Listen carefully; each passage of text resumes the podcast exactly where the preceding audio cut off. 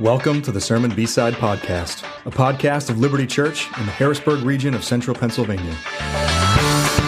Sermon B-Side is designed to be a resource to answer your questions and to go deeper into the conversation started by each week's sermon. Hello, everyone, and welcome to another week of the Liberty B-Side Podcast. My name is Steve King. Alongside me is Matt Leloyan. Matt, happy Monday. Hey, happy Monday. Happy Steve. Monday. Welcome to As- another week. Yeah, it um we said this before I think on the podcast. Okay. Uh the smell of Purina dog food in the air. Uh, strong. It's always Strong strong on Monday morning. The factory in Mechanicsburg's back up online after a weekend, and I get out of my car and it's like, mmm, smells like church. It was like smells that. like a new week. It was like that though on I think Friday because Friday came in and uh, I mean I, I normally do, but like I came in on well I was home Friday with Claire because she was sick. Okay. and so I actually brought her to, to church with me in the morning to get some things done. Sure. And she got she said, "Why does it smell like dog food?" So Friday was also rich. It was rich in the air. so apparently it's just yeah weekdays. It's Yes. not just Mondays. Yes. For whatever reason, I, I associate I- it with Monday mornings. Maybe it is. It's just uh, everyone. when People have their rituals, man. Like they get up, they get their coffee. We're like, we get up, we drive over to church, we smell the dog food. Just really gets us gets us in the zone for for, a new day. Week. Well, I hope you're in the zone today, Matt. Oh man, what a Okay. segue! Segue. What a segue! That's why I'm here. Uh, hope you're in the zone because we got some questions today on the podcast. Not, maybe- not, not some, Steve. I think this might tie or surpass the record. I for didn't most- count the exact number. One, questions. three, four, five, six, seven, eight, nine, ten, eleven. It ties. Wait, was eleven? the Oh most? wait, did we have nine? No, was nine. 99 was a record. This so this might be a record Record-setting day. week, 11 All right, Which means we got to get into it. Let's do it. Okay, so Matt, give us the you preached yesterday, First Kings 18. Yep. Give us the 90 second summary on First Kings 18 what you preached through. Well, I can just say God wins. God wins. There's there's my nine second summary. Okay, good job. No, so I yeah, so First Kings 18, it's um one children's book put it this way. They called it the God Contest. Yep. Which I love that that title, but it really is uh, the big showdown of Yahweh versus Baal. Embedded within that, there's actually three other layers of conflict. There's Elijah versus Ahab, the king of Israel. Yep. There's Elijah versus uh, Israel, uh, the people of Israel, uh, and many of them are there to observe this contest on Mount Carmel. There's also then Elijah versus the prophets of Baal, uh, all of which then build to the actual contest, which is Yahweh versus Baal, who who is the the one true God. Yep. And so we looked at each of those four layers of conflict.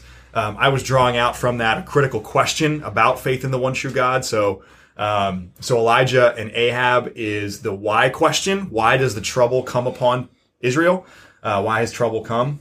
Uh, the Elijah and Israel conflict was the when question, or how long we could say, like how long will you waver between and limp, go limping between two different opinions? Yep. Elijah versus the prophets of Baal was the how question. How does the God who is there hear us and respond to us? Talking about the difference of the way the prophets of Baal interact, try to interact with Baal and how Elijah interacts with Yahweh. Uh, and then the last question, uh, uh, Yahweh versus Baal was the, the who question. Who right. who Yep. is the one true God?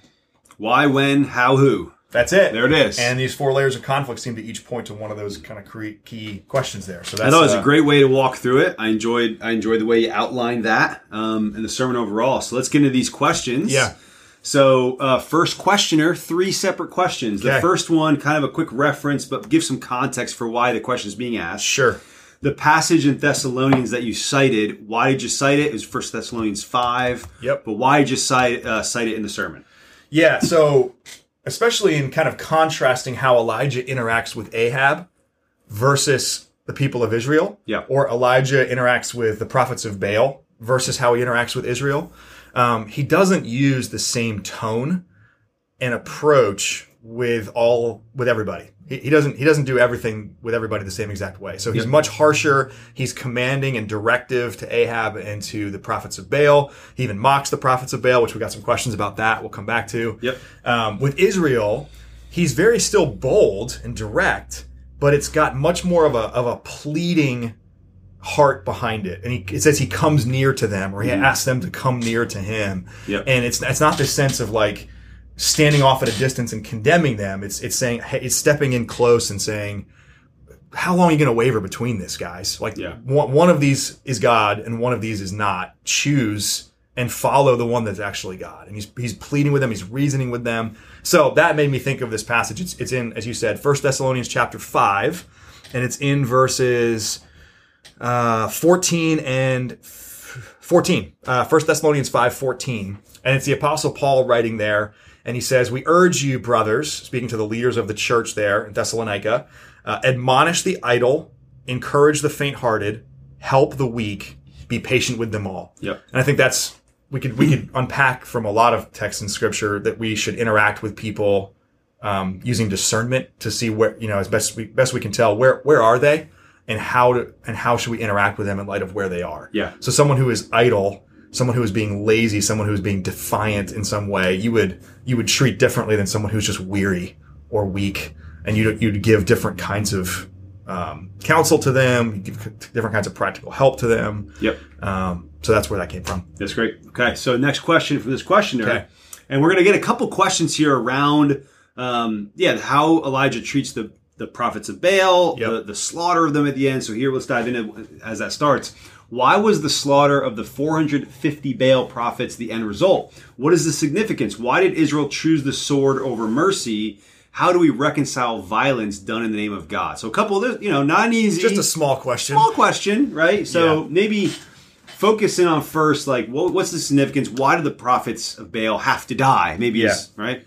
Yeah, and I and I would say too, we we operate here in 1 Kings 18 with with the thought that Elijah has been hearing more from Yahweh than than we get than we get to see in the text of 1 Kings. So like that that Elijah and and and God Sure. Yeah. like God is speaking to Elijah through Elijah, and that there's some of that dialogue that, that plays out. It's unrecorded we don't us. have That's yeah right, written yep. down. So we're we're operating with an assumption that Elijah here is is carrying out what what the desire and design of God would be for this particular moment. Right. And therefore, and this is true for a lot of texts in Scripture, particularly Old Testament uh, texts in Scripture, that things we read there um, are in, written down for our instruction. We learn a lot from them, uh, but they're not to be prescriptive. So we wouldn't look at this and go, "Yeah, people who are idolaters, people who like should like should you, Steve, now go and go find like a you know a Muslim cleric or Mm-hmm. a Buddhist cleric or and just like start killing them because they are."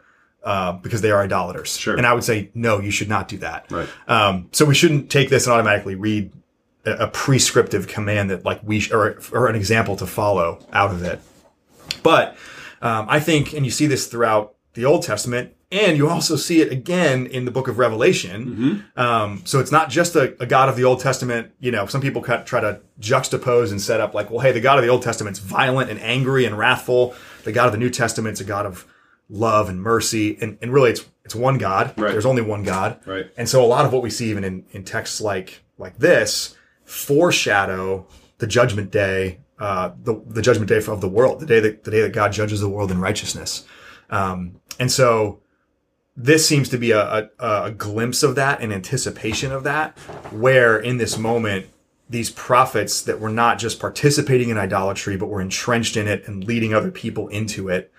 God was eradicating, he was trying to, to eradicate the idolatry from the people, to and purify the people from their idolatry. Yeah. And so not only winning that contest, but also completely eradicating those who were bringing the idolatry to Israel. He- that it's, it's a, it's a real action. It's real people.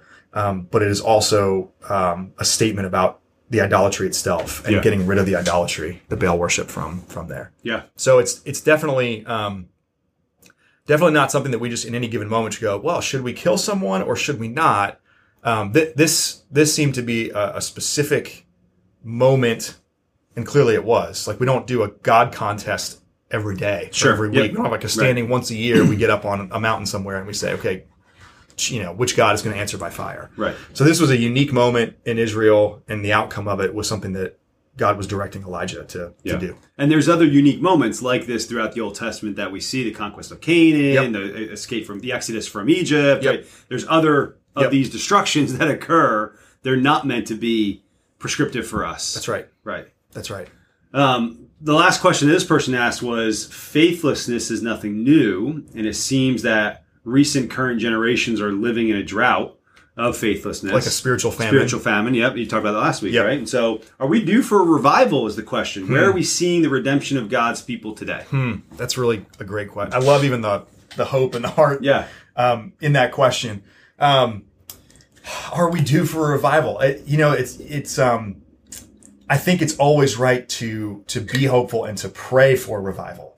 Uh, I think the way that the that the Spirit of God moves in the world and in in and through different different pockets of in, in cultures and society, we we I don't know if we could ever say we're due for one. Sure. I think people make those claims a lot and say, "Well, it's been so many years since we've had one.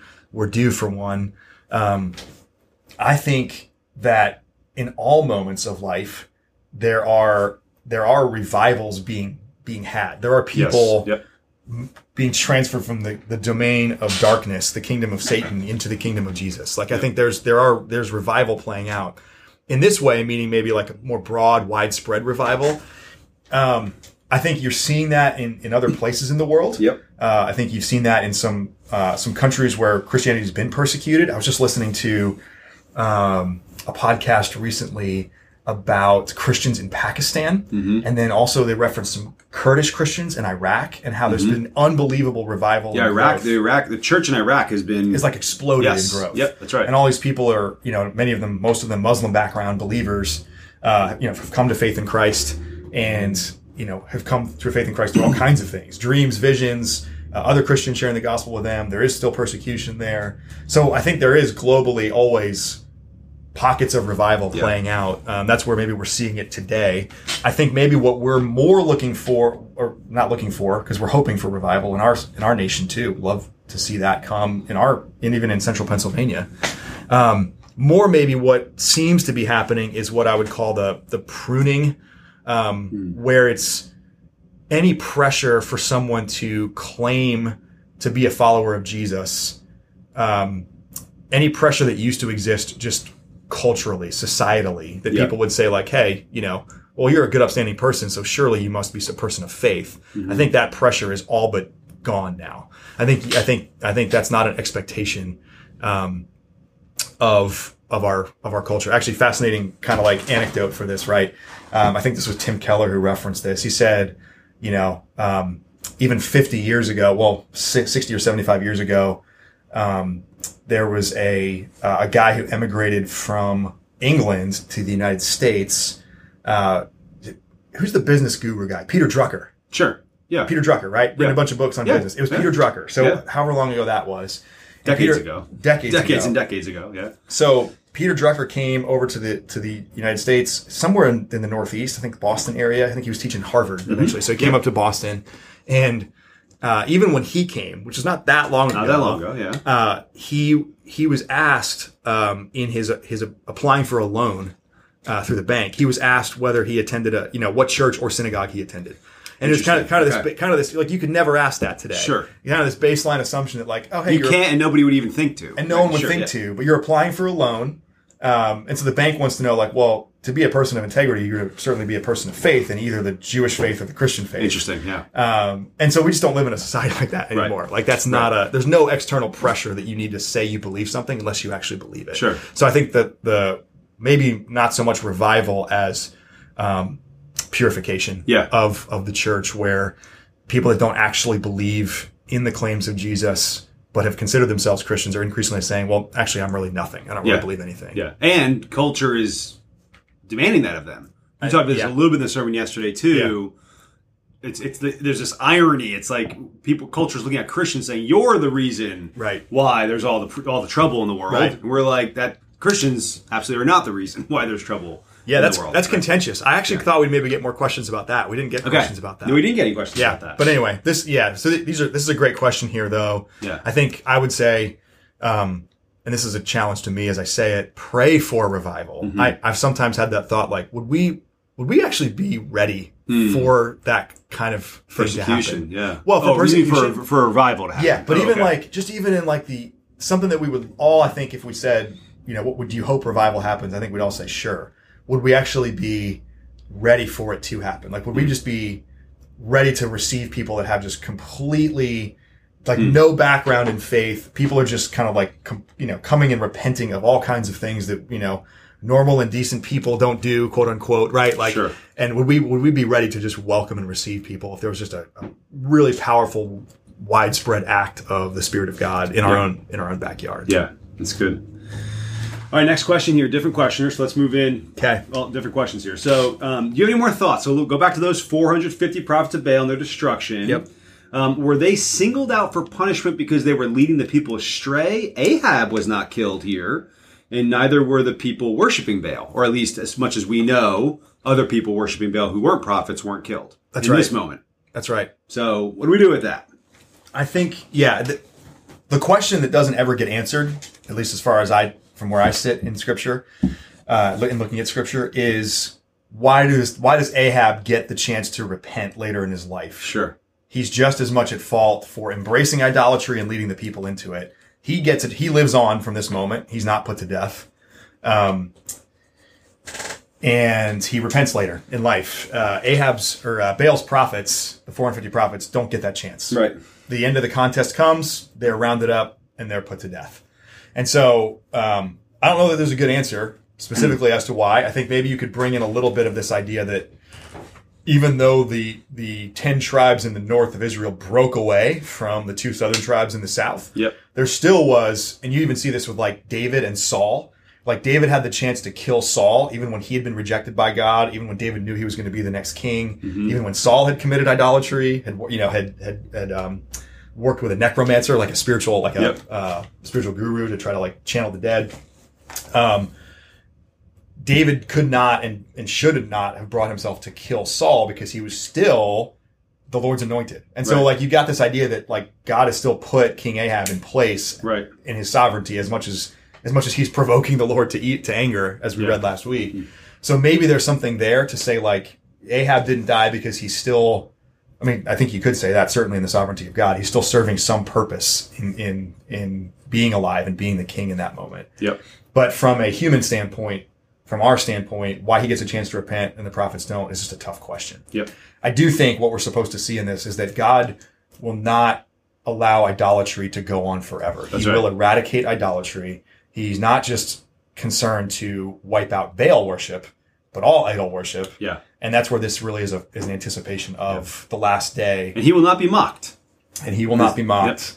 And there is a yeah, and that and that in his new re, renewed and remade kingdom, there are no there are no idols, Right. and there are no no idolaters. Right. And so it's an it's an intense and permanent consequence for these prophets of Baal. Yeah, Um, we're meant to be um, disturbed by it in the in that way. Yep. Um, but I would see first and foremost a a glimpse, an anticipation of how how God is how committed God is to eradicate idolatry and sin from the world. Mm-hmm. Mm-hmm. Yeah. All right, next question here. Could Baal have done what was being asked of him? So, to expand on this, should we understand Baal as a non existent entity made up by humans to fulfill a human desire to worship? So, they, they truly made him up? Mm-hmm. Um, or should we understand Baal as a being within the spiritual realm who may have been given authority over a particular domain? And ergo, first ever ergo usage in a question. Is it the first I, I one? don't. I can't imagine. We, Wow. have we read that before? Okay. And ergo could have exerted his power to do what was being asked of him apart from the apparent intervention of Yahweh God stopping him from doing so. Yeah, So just first question like question. well what was Baal restrained by God Yeah. or is Baal because he's really a spiritual entity or Yep. is he just completely made up?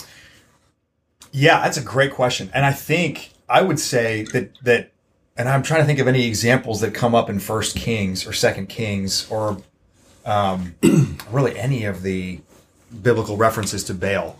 But I would imagine that Baal that there that there were demonic forces that that were behind and presented themselves as Baal and some of these other gods that were worshipped in the ancient Near East. Yes. and continue to be worshipped today. I think there are Totally agree. unseen realities. There, you know, our, our our our battle is not primarily against flesh and blood; it's against the spiritual forces of evil in the heavenly places. That's, That's right. Six. That's the that's the unseen reality that's always present. And so, I would say um, that there would have been to this person's question uh, that Baal would have um, power, spiritual power, demonic power that he was able to to use and act. Yep. I think in this particular moment, to to show just how complete and how how completely superior and dominant Yahweh is to Baal, there was nothing from Baal. It wasn't. right, It yeah. wasn't like, hey, this is close. Uh, which way is it going to go? It's an arm. You know, like it wasn't Stallone in the final scene of Over the Top, the arm wrestling. But you know, What a reference. Okay. Wow. I've always been waiting to get a, a Apparently. over the top Stallone reference. in. Great. You know, like it, it's not an arm wrestle. Yeah. Like, oh, which No one's photo win? finish. Yeah. It's so stark a contrast. Yeah. No one answered. No one paid attention. That's There was no voice. Like That's it's right. just nothing. So and, That's and- right. so when I and I- maybe that was confusing the way I said it yesterday when I said Baal is nothing, Yeah.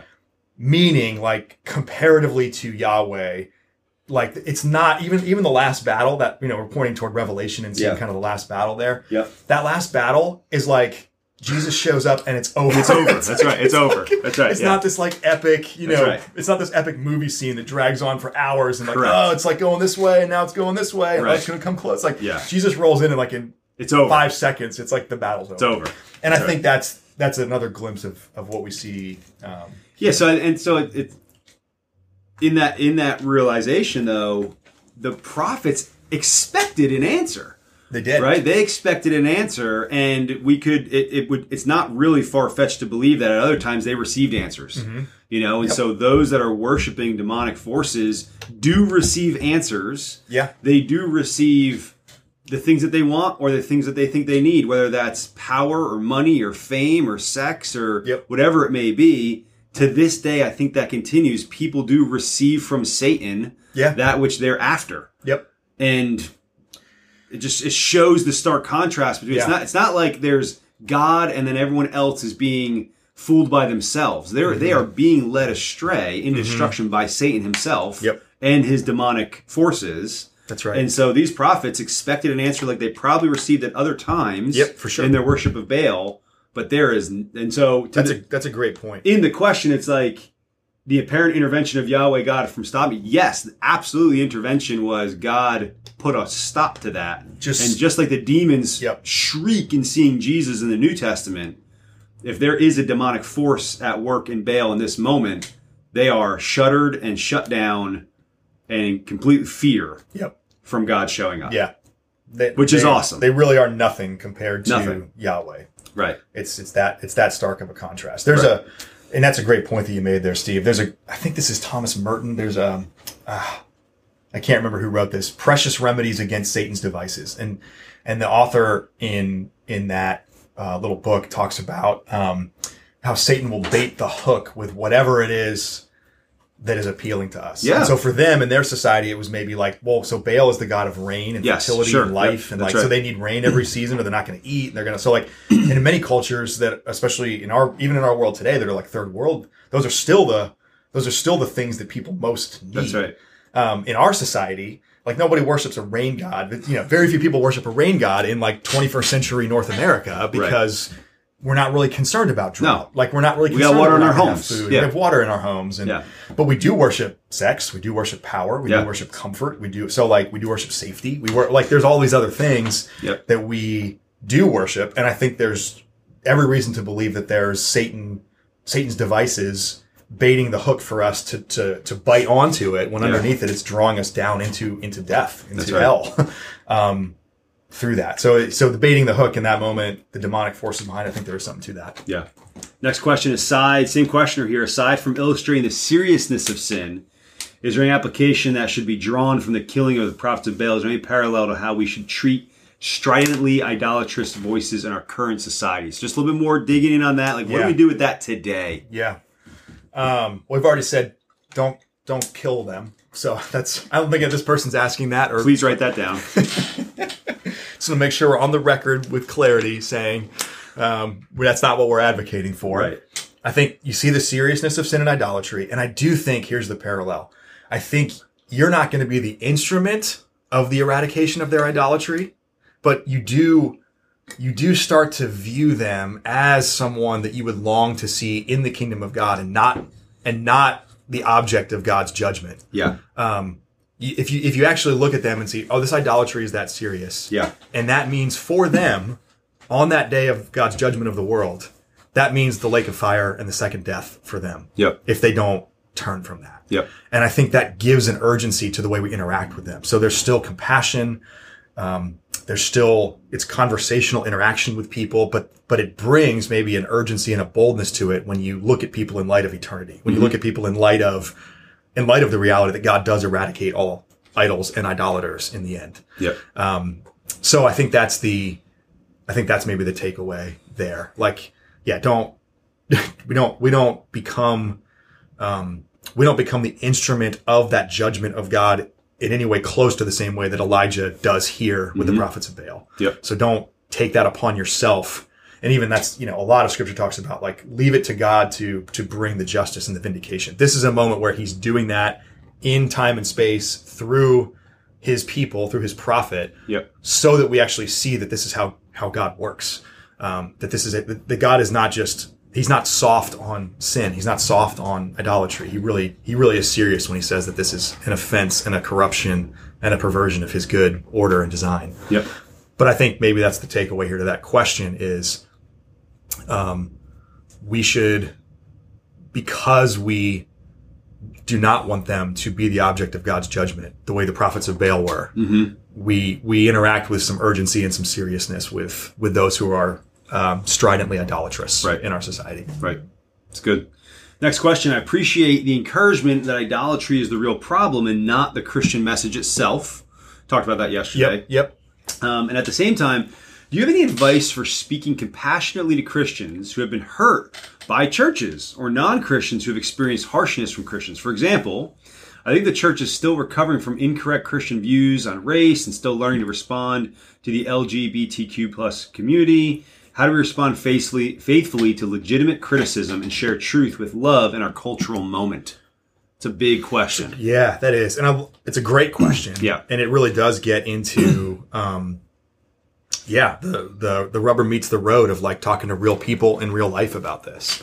So, yeah, I would say, and we got into this maybe we just touched on it for a moment yesterday, but I think it's disingenuous, and we lose any any integrity that we have if we don't like rightfully acknowledge that Christians have have done horrible things. Christians have done things that are not consistent with the design of God. We're, Sure. We have far from a perfect record, and I think to say, even for example, that you know it, it's it's both of these things. Christians both. Um, in many ways, there were many Christians responsible for the trafficking of of human beings uh, in slavery, in the Slavery, slave trade, and then we said that was completely wrong. Chris- And the, and the Christians that participated in that, that was inconsistent with their profession of faith. That should not have happened. I think we also say that the tools to and and and the motivation and the heart to emancipate slaves, to put an end to the slave trade, also came from the Christian view of the world, and the, and the, and so that's complicated. And so I think we go into that and we say it wasn't actual Christian faithfulness that created that specific trouble for the world, that, that horrific, horrific thing in the world. It was our own um, um, faulty uh, application or or complete miss of like what God's purposes and design for the world were. Um, but the actual the actual truth of the gospel, actual Christian faithfulness of seeing all people as created in the image of God, um, not idolizing one type of people over another, uh, one one skin color, one ethnicity, whatever.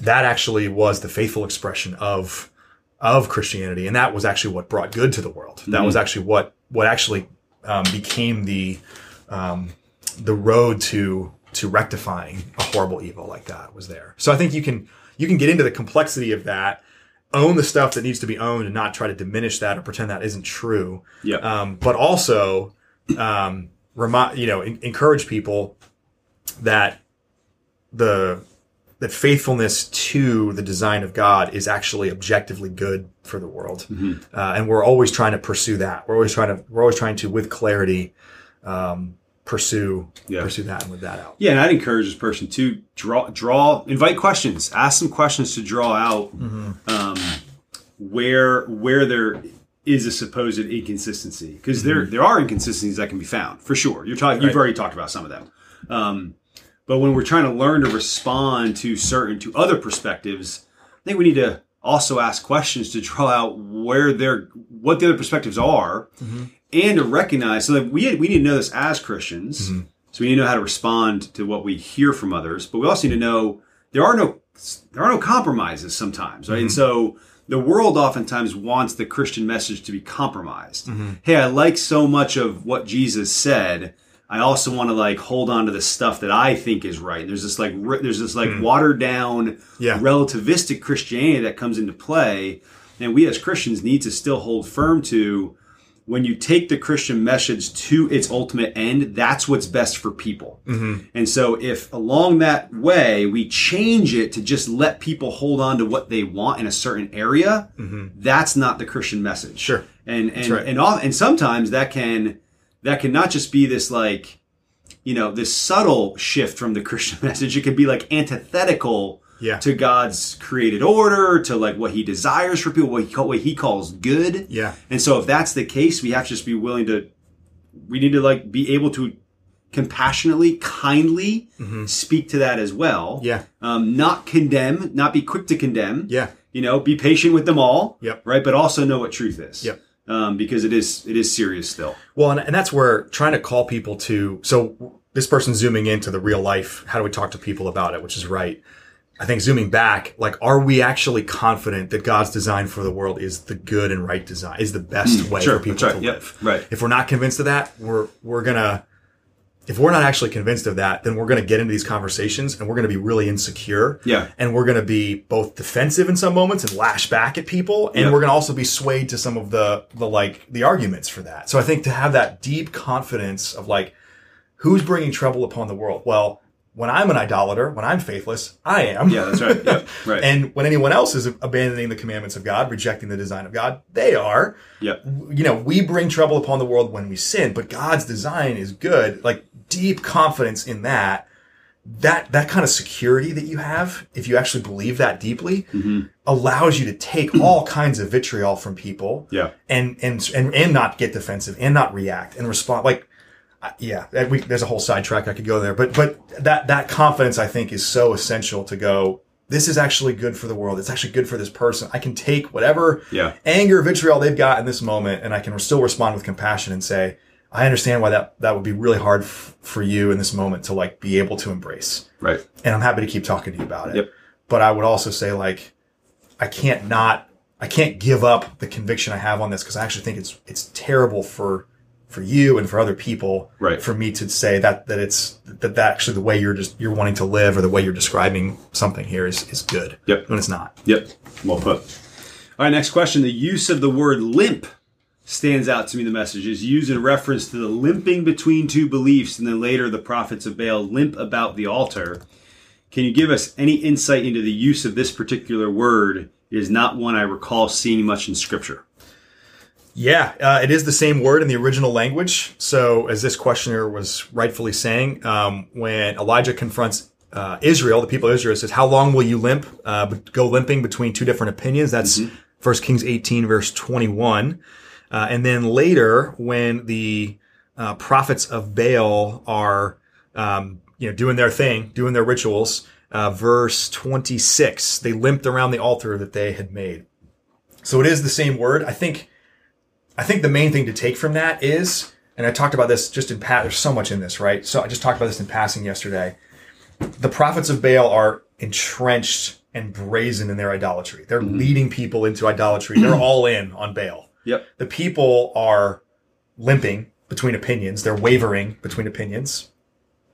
I think that's where, when I was saying that Israel's not as neutral as they first seem, that's, I think, the main takeaway to, to see the, in the parallel between these two words of limping. Like, so the prophets might be more brazenly idolatrous. The people might be a little more indecisive, but at the end of the day, um, they're both idolatrous. They're Yeah. both limping. They're Yeah. both, um, so I think that's, that's where even like the author of First Kings, the person who's you know, compiling all of these accounts throughout this 400 year history, including this 80 year history of Elijah and Elisha, is saying there's some connection here between the way that the people were were functioning and the way the prophets were functioning, Mm-hmm. even if it didn't exactly look the same on the outside. What's the yeah? What's the why that word then? Is it is the connotation that it's like it's um it's it's like weakness, but you're still trying to like parade it as uh possibility. It's like when you limp through something, it's like I can still do it, but it's like you Yeah. obviously are completely it's- weak in your frame. It's kind of like the accusation that gets made against Christians too, which is that religion is a crutch. So like it's like so it's that and some of the imagery and even one of the translations for this passage, if I'm remembering right from from my study of this week or two ago, was that one way you could translate that is like how long will you will you go leaning on two crutches, Sure. like back and forth between one crutch and the other crutch. It's like basically pick the pick the thing you're going to stand on.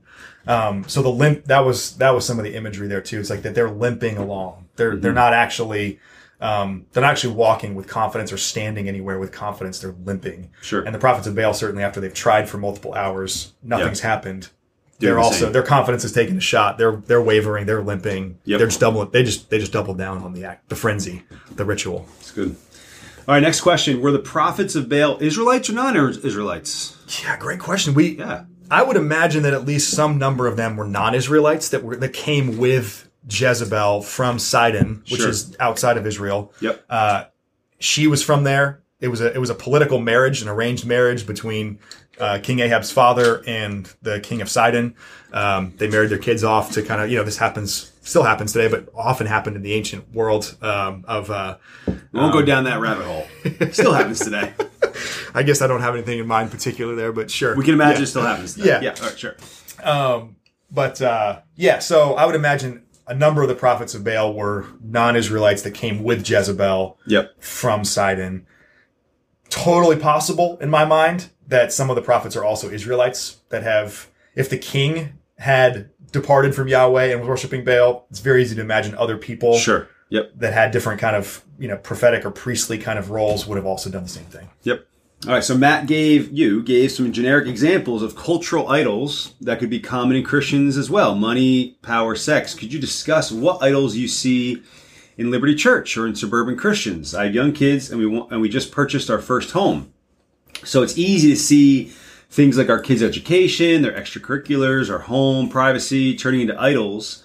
And I fear that because uh, these are socially acceptable idols in Christian circles, no one will call us out on them if they become true idols. It's easy for us as believers to judge that Baal statue in our non believing neighbor's yard while bowing to our golden calf image of the true God. Man, that's a great image. I'm calling this person up for analogies from, from There it is. sermon. That was awesome. Like we, bet, yeah, like bowing to to judge the Baal statue in our non-believing neighbor's yard while bowing to our golden calf. That's man, that's good. It's a good line. I like that. Um, and great question too. So I think these are some of the ones that are appealing to us. That um, I do think I do think money, um, by virtue of the fact that that we are at Liberty Church and, and a lot of suburban Christians tend to be upwardly mobile and highly educated and have the ability to earn an income that, that the middle and upper middle class and up uh, make. I think that there's a, a um, money itself is not evil. Money itself can do incredible things, can be used to see the kingdom of God flourish and thrive, and can be used generously and sacrificially. But that subtle line between who is our master, like Yep. are we using money in service of God, or are we using God in service of money? I think that's subtle and sneaky. So I think that's a big one to always pay attention to. I do think, um, yeah, I do think the the idol of uh, comfort and ease. Uh, suburbs are built for that. Um, that's the whole reason suburbs exist in the first place. right? Okay. It's like the city's too hard and crowded. I can't find a place to park.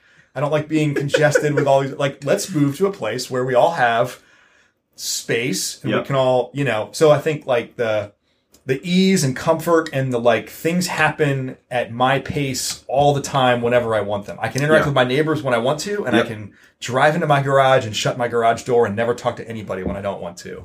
Um, I can close myself off from all the suffering of the world around me. I have a carport. Doesn't count then. Doesn't count. I can get real private with my car. I didn't know though. you lived in the city, Steve. I didn't know you. I didn't know you were. I didn't know you were an urban Camp Hill guy. I am. I am. Yeah, I you know I think I think this person's got a lot of them um, right there. You know, um, How do we? So how do we know uh, when it becomes an idol? yeah, I think good things become ultimate things. Hmm. Um, there, there's a way to in, to everything can be received w- from the hand of God with thanksgiving. Paul Yeah. writes about that Sure. in First Timothy. Maybe. Um, everything can be received and be be a cause to celebrate and rejoice in God. That's different from um, devoting ourselves to something, being so committed to whether it's like, you know, you can make an idol of your kids, you can make an idol of your family.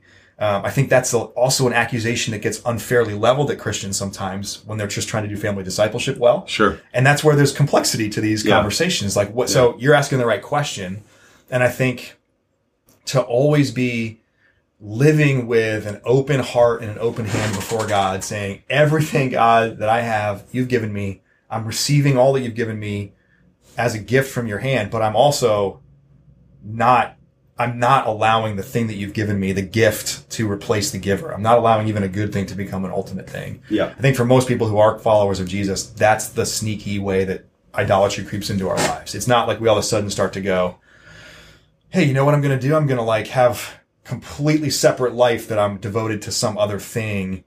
Um, it's, it's this, it's that subtle, like we take good things and make them ultimate things. Yeah. Yeah. That's good. All right. Final question. Wow. We, okay. Here we Final go. Let's do it. We're going to do it. Um, Elijah's mockery of Baal's prophets. Is that an example for Christians to follow or not? Meaning today. Yeah. So like Elijah, right? He, we didn't even get to really like unpack that. We didn't talk about that much, no, but he like gets after him. He gets Yeah. on him. He's like, maybe he's on a vacation. Maybe he's on the toilet. Maybe he's in the bathroom. Maybe he's yeah. Uh, which is you know funny. It's like we laugh. So um, is that an example for Christians to follow or not? I would say the general principle is not. Um, so again, there's there's a, this is a unique and powerful display moment of the work of God through God's prophet through his mouthpiece, and he is um, you know, and he is in that moment pointing out the futility of idolatry. He's eradicating idolatry. God is eradicating through Elijah idolatry in this moment, um, and he is pointing out the futility of idolatry. That idols. Um, we read it in the words of encouragement yesterday. Chip lead liturgy read it in words of encouragement that idols, you know, they they they see nothing, they hear nothing. There's no breath in their lungs, and those who worship them become like them. Yeah. And so Elijah, particularly, you think about this is not just Elijah and the prophets of Baal, like having a a, a closed room conversation, but like some huge number of Israel is, is watching this. Yeah. Like this is like the people of God looking in and going, okay, we're, we've said that this is a good contest. We're gonna we're gonna go with the results of this one. Sure. He's wanting to to point out in a in a in a poignant way in that moment. Yep. Um, do you see the futility of this, everybody? Do you see how how Yeah. silly and dumb Yeah. it is to worship a God? He's making a point. He's making Yeah. a point, Yeah. and I think he's doing it less to the prophets of Baal and more for the benefit of the people mm-hmm. of Israel that that should know better. Yeah. and and really exposing the futility of idolatry. So, you, so less. You know, you talked about yesterday in the sermon. Like the it was less like Elijah destroys Yes. prophets of Baal. Yeah, He did. He did. But it was like his his maybe his intent wasn't as much that as it was to show the futility of Baal. That's right. Yeah. and th- and I think that's an important principle because you've got right like um, I, now I do think um, where some principles apply is that I think if there are people and there are people in our time and place that are entrenched and brazen in their idolatry, Yeah. I think you talk differently to them and you Yeah. engage differently with them. Yeah. Agreed. Then you engage with people who are wavering between different opinions, people who are wrestling with doubt, people who are asking questions but are not sure where they land on certain things. I think you engage differently with people. Right. So I think you do, from a principle standpoint, can can lean into conversations with people that are entrenched in their idolatry and find ways to expose maybe the futility of of their idolatry. yeah. Now, I think um, the mocking part, because you have you have the example of Jesus, uh, who spoke very harshly and directly to teachers of the law and Pharisees. Yeah. But I'm trying to remember an instance where Jesus mocked them um, and called us to like follow in his example doing that. I, I'm not thinking of any off the top of my head. And then I'm thinking more explicitly of Paul talking about how you correct opponents uh, with gentleness in the hopes that they would repent themselves. I think that's in Second Timothy two. I was we were reading it recently in the, like the New Testament plan that we're that we're going through. Um, the Lord, here we go. Second Timothy two twenty four. The Lord's servant must not be quarrelsome, but kind to everyone, able to teach, patiently enduring evil, correcting his opponents with gentleness. And here's why. God may perhaps grant them repentance leading to a knowledge of the truth, and they may come to their senses and escape from the snare of the devil after being captured by him to do his will. Mm-hmm. Now think about a thing that applies more to than someone that's entrenched in idolatry. They've been captured by the snare of the devil, captured by him to do his will, but they may yet come to their senses and escape. Uh, God may perhaps grant them repentance. And so our role, don't be quarrelsome, be kind, teach, patiently endure evil, uh, correct opponents, but correct them with gentleness. Yep. I think that's the the primary directives given to the people of God, Christians, especially in light of the work of Jesus in the new covenant, is be gentle, be kind, be patient, be bold, be confident, Yeah. but be but not mocking people. Mo- mocking would not fit anywhere in that grid in Second yeah. Timothy two. Yeah, and it's not. It's um. I mean, okay. Well, first, the the thought that came to mind, the quote that came to mind. I just want to make sure I had the words correctly. Um, we must be ruthless with ideas, but gentle with people. That's a great Right? That's a great Um, yeah differentiation. Robert Sirico, um, Not familiar with that. Catholic priest from neither am I. I just know Yeah, you said it. He's a okay. Catholic priest from many years ago. Yeah, that's great. Um, I always love that quote. I remembered it. Heart- Um, what's the what's it again? we must be ruthless with ideas. Yep. But gentle with people. Great. Yep. Right. So I think that that that, that came to mind just as we were talking expose the idolatry Yep. for what it is. Right. But remember that almost always the the, the idolatry has a, a mouthpiece that is a, that is an image bearer of God. Yep. And then what's challenging, just the complexity in that is like, well, we find ourselves in moments where like Yeah. there could be a person who's representing an idea and they are it's not like they're just like, well, I have this idea and um and we're like, oh, hey, can we just help you see your idea is foolish? And they're like, oh, thanks for telling me. It's like Yep. they, they get entrenched.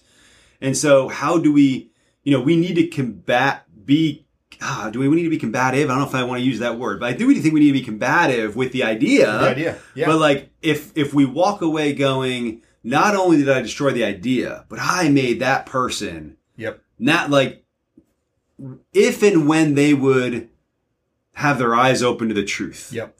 have I put them to so much shame that they wouldn't actually go back to the church and go, "Hey, you guys were right." Yeah. You know, like I, I, there's a, there's something. It's hard to consider how we do that in the moment. Yeah. I just think we need to have that view in mind. Yep. And yet, I also can be someone when I look around and see in culture, and there's people I go, man, they are putting forth an idea that is destructive to children, to Yeah. families, to society. I can be prone to go, that person is the problem. Mm-hmm. And in some ways, they are, mm-hmm. but in m- mostly they're not. Like it's the idea that's consumed them. They're blind to the truth. Yeah. And so I want to be ruthless with the idea. I want to be gentle with the person, but man, Yeah. it can be really hard sometimes to not think of that person, the idea as one and the same. That's a that's a really just- that's I a that's well put. Um, there's a great example that, that came to mind recently. I'm trying to remember her name. She's she's the head of is it live action? She was on Dr. Phil. Lila Rose. Lila Rose on Yep, Dr. Phil on Dr. last Phil. week. Yeah, last week. Yeah. Very recently. Yep. Um, It's a there's- great, I, I think a great example. you're there's a great about. example of this, right? Yep. So she's she's in a hostile environment. yep. Um, people do not line up with with her understanding of life beginning at conception and abortion on demand being actually objectively a bad thing. You know, Yep, so it's one of these examples of like people saying you're the troubler of the world. Like Right. your view and your Christians and your perspective on this, your organization is bringing trouble upon the world, and she's very calm Yeah. and gracious in her interactions. She doesn't get fired up in those moments. She doesn't turn to mocking or or but she man she knows her stuff. Even some audience members though were mocking her. They were. Like they were just on her. and Yeah. she just takes it Yeah. and and knows her stuff and speaks and she's like actually i'm i'm not the trouble of the world Mm-hmm. your view is troubling the world it's actually objectively bad like do you like one the one example i can think of off the top of my head is do you know what do you actually know what a woman who has had an abortion experiences emotionally do you know do you know how hard it is for her to like cope with life and recover from that the average woman who has an abortion it has it's immense trauma Yeah. mentally emotionally in, in her life. Um, and she just speaks you know actually like actually your view is actually troubling the world not, Yeah. not mine. Yeah. um, and so she's gentle with people. She's ruthless with ideas. She knew her stuff. She wasn't just talking about platitudes or cliches. It was like so I- that's just an example of like i think that's a great way of interacting holding the line going after the idea exposing the futility um, but treating people gently. Yeah, it's good. Hey, full slate of questions. Yeah. We worked we walked through them under 50 minutes. If you stayed with us this long, thanks so much. This is meant to be a great resource for just continued reflection on the sermon, setting us up well for discussions and Bible studies. Uh, so thanks for listening along with us. If there are questions that you have related to what we said, send them in, or certainly every Sunday, send them to myself or Matt uh, via email, or find us, get the question to us. We record these about 10, 10.30 on Monday morning, so we need the questions by then. Uh, but Matt, thanks for walking through all this. Thanks for preaching yesterday. It's a full episode. Yeah. Any last words? No, uh, it's fun to get into this. Like, Yeah. I feel like we're off and running in this series now, and it's bringing up some great stuff. So lean into that in your Bible study groups. Hope you have great discussion this week. You have probably way too much content to dive into between the Bible study guide and all the questions that were asked here. But I hope it leads to just great, um, continued fruitful conversation for you. Good connections with your group. Yeah. Bye, everyone. Thanks for joining. Yeah. We'll see you care, soon. Bye. Thank you for listening to the Sermon B-Side podcast. For more resources, information about our church, visit www.libertyharrisburg.org. That's liberty with an I, harrisburg.org.